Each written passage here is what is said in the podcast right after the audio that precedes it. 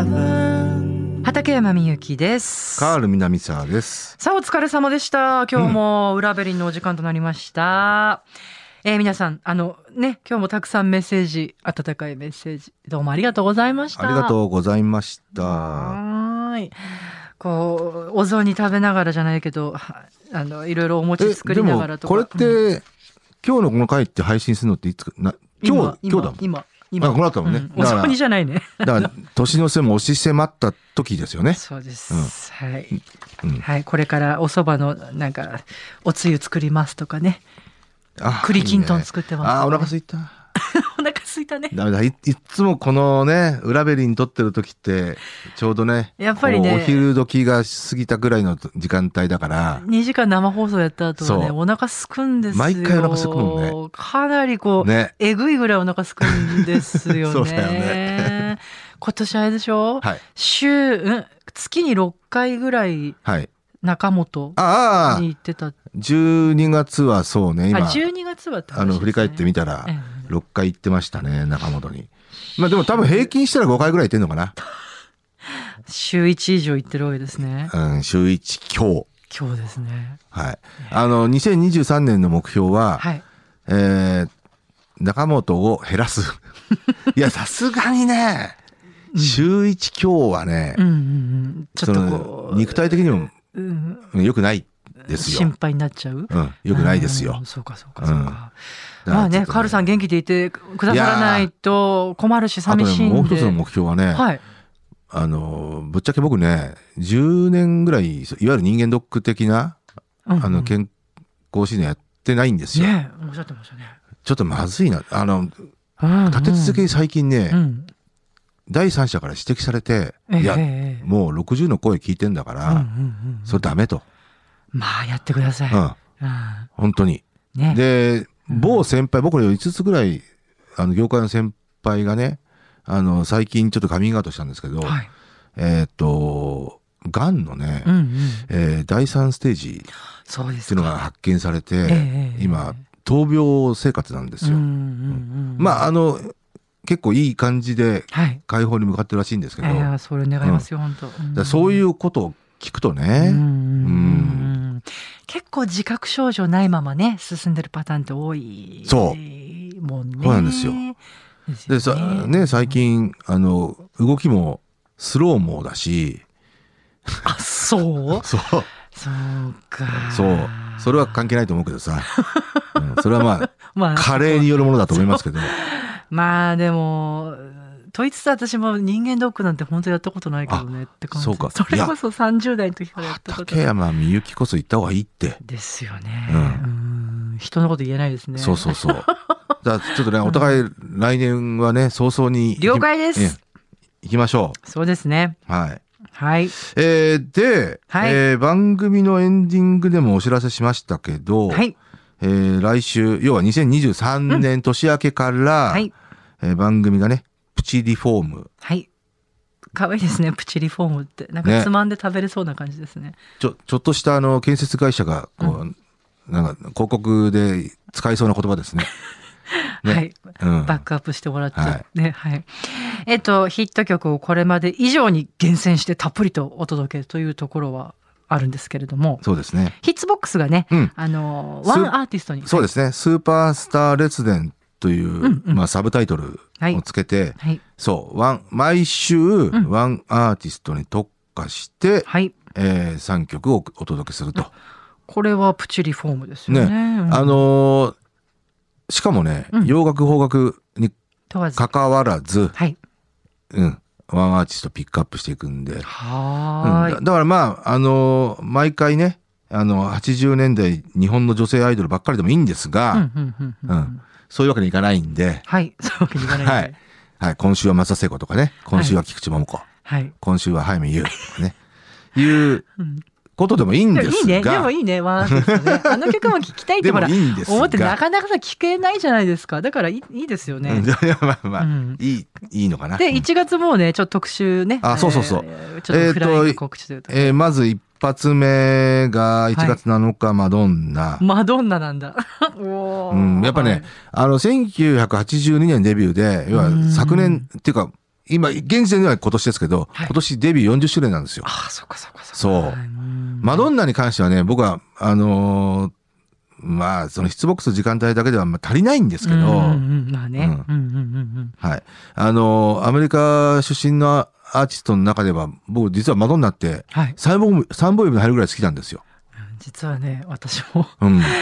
すごく好きだったの。あ、だうんったつもあれだけど、な、なん、なんつうの、ほら、少女時代に、ああ、そうだよもね。のすごい憧れたんですよ。はい。で、僕はデビューの時からもええう、本当に虜だったんで、あ、そうですか。エブリバディですよ。だから人それぞれなんなんでもないんですけうどん、うんうんうんあれが、まあ、かなりやっぱり虜だねっ、たんですね。かなりな、あのー、イインパクトがあったんで、印象残っわかりまたす、わかります。曲うん、あのー、人だったんで、はい。はい。えーそして、はいえー第2弾、だ1月14日は、はい。ホイットニー・ヒューストンね。はいはい。これはまあ、ぜひちょうど映画も公開されてるっていうことで、はい。はい。えーそして、1月21日、なんと、松田聖子。はいいい、いいよ。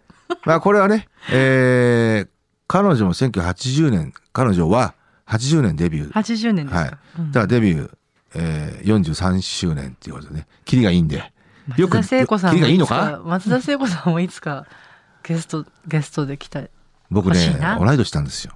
あそうですか、はいお会いしたことありますなないです、ないです、もちろん。んうんちょっとね松田聖子さん、いね、やー、松田聖子さんだと、ね、もう、いつかゲストに日本を代表すお越しくださいるますよう超にビッグネームと言ってもいいんじゃないですかううんんでもほら今年も幻のようにビッグネームのあ皆さんがそうねお越しくださったじゃないですか、うん本当に本当にうね。んえーそして第4弾、はい1月28日がシンディ・ローパーとね。おお、はいはい。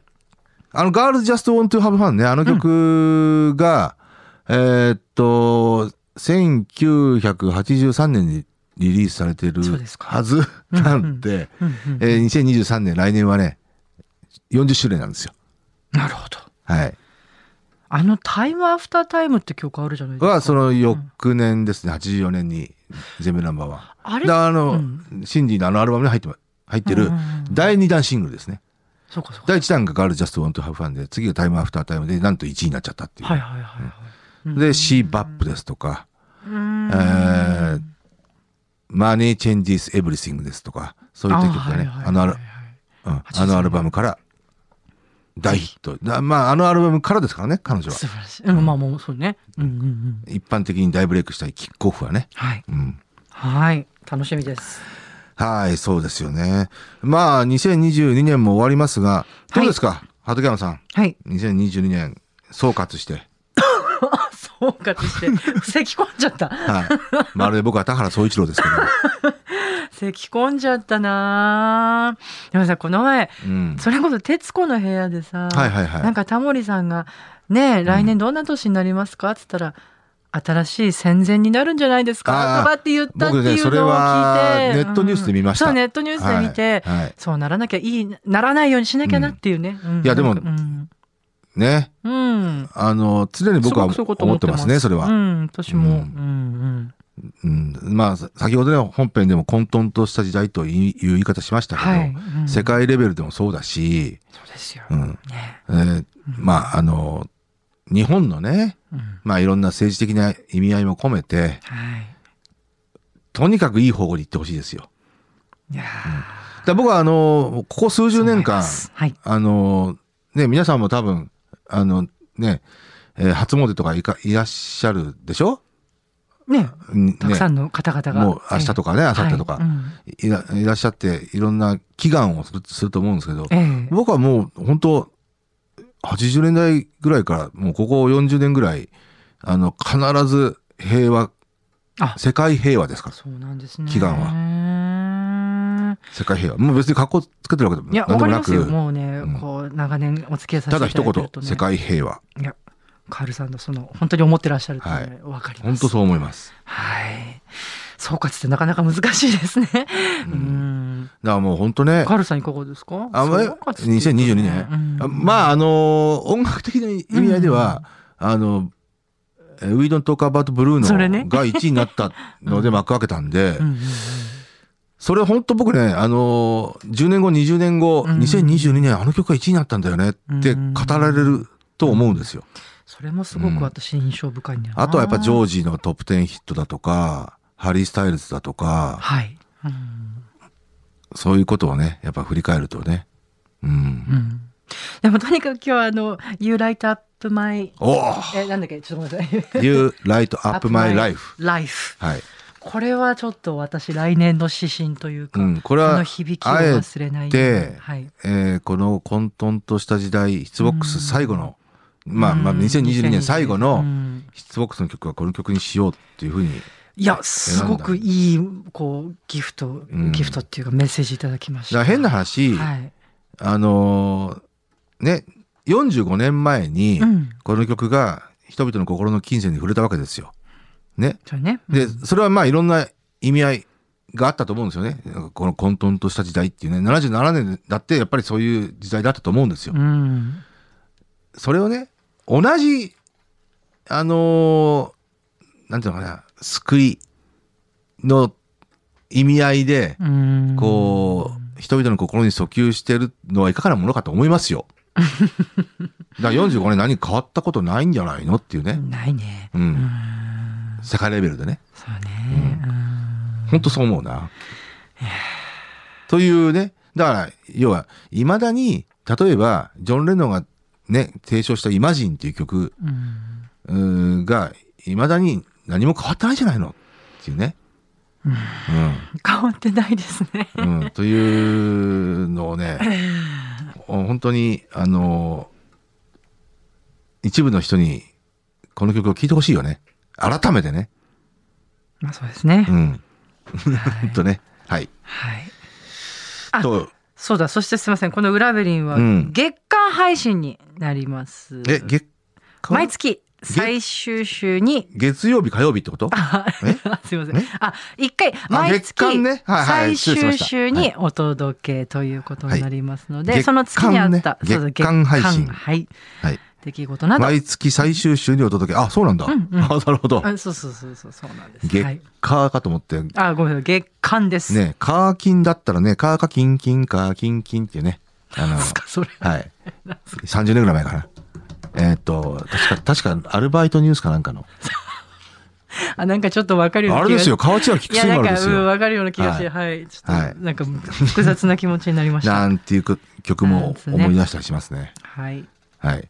じゃあ、まあ、あの、 来年もよろしくお願いいたします、皆さそん。うだねうんうん。あのーつらつらと FM 横浜聞いていたら、ええ。えーっと、金曜日の、えーっと、近藤沙耶香さんはい。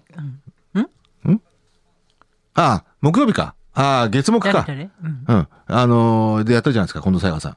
で、えっと、近藤沙耶香さんが今年最後の放送だ、ちょっとじゃあ木曜日か、聞いてたら、あの、今年に2022年のドラマの主題歌をね、おーあの、かけてたんですよ。おー振り返って。で、相当ドラマフリークなんですね、彼女ね。って言ってました。そうなんだああの、放送でちょくちょく言っね、ドラマの話はしてたんですよ。ええだけど、それをね、自分で言ってました。あー私実はじゃあ相当なドラマフリークなんで、もうちょっと一回対談したいなと思ってそね。うですね、うんうんちょっと来年は他の番組の皆さんとも交流をね図りたいですねそうね本当ね、うんそう、だから、あの、ちょっと話が古いですけど、はい、 2週間ぐらい前だったかな。あの、さくちゃんの、うん、あの、うんうんサムウェアのね、はいはいワンマンライブはいあ行ってらしてに行っねて、ええ F 横ファミリーが相当いらっしゃったんですよあ。らあったかい話じゃないじゃないですか、もうね、うん。だかうら、んその時もね、あの、いろんな人に挨拶してね。うんうん僕一番感動したのは、あの、タッツーかな。ほうほうはい。うあの、んキサンライドのレポーターなんですけど、はい、うんあの、マナさん、高橋マナちゃんとの、あの、公開ラブラブ。これラブラブって別に変な意味じゃないですよ。はいはいはい、うん非常にタッツーがマナさんへの愛情が深いんですうんよ。おーで、マナさんも温かい目でタッツーを見てるんですよ。うん、それがね、本当にき聞こえてくるんですよ。ええやりとりでうんうんうんうんうんもう、はーい。あー、タッツー、鼻息ってね。このフレーズ。気分かる人は分かると思いますけど本当に F 横ラバーなんでね。 はい。で、タッツーがね、僕が一回この時に、あの、う、虫を食べてたんですよね。あの、え罰ゲームで、うわ高橋愛菜ちゃんが。その時にタッツとのやりとりがね、非常に僕は面白かったんで、この、はいここで言ったんですよ。はい。あの、うん、言って非た。常に面白かった。うんじゃあ、タッツはそれを聞いてい聞いてくれてて、たんだ。昆虫食の時の話、ありがとうございましたとか言ってね。嬉しいですねう。ん。うわいやー、すごく好感、印象が。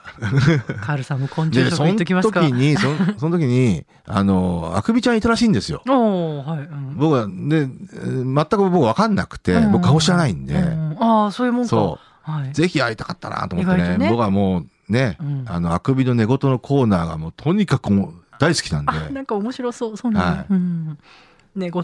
ね、さい最後のあくびの寝言が、はい。おと、おととい水曜日やったんですけど、2022年の最後のね、なんと、平沢あくび本人だったっていうね、になりきってやってたっていう。あこれはティッピーも分かんなかった。うん。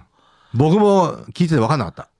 うん、面白かったーすいません、いな。まいちよくわかんない。あのーはい。ある日人物になりきって、あ、あなるほど、なるほど。のティッピーがどんどん質問してって当てるんですよ。うん。うんうんうんううんんそれが最後の、最後は、2020年最後は平沢あくびだったっていうね。ああ、そういうオチで。これは面白かったな。見事でございますねう。んそうか、なるほど。はい。はい。ということいでいですけどね。はいいや、本当にあの皆さん今年も聞いてくださってありがとうございまありがとうございまし。したたまあ、お互いいい年にしましょうね。そうだね元気でね。うん、ね2023年に向けて、はい。はい、はまーいす。ます健康に、そう。もう、頑張らずに、なんか無理せず、はい。はい。気楽にいけたらいいな。ね、はい。気張っそれでも、まあ、あのーなんていうのかな、気張ってね、まあ、決まってね。うんうん。そうね。いきたいと思います。はい。はい。はい、本当今年もどうもありがとうございました。来年もよろしくお願いします。よろしくお願いいたしますありがとうございました。良いお年を。良いお年を。 FM Yokohama Podcast.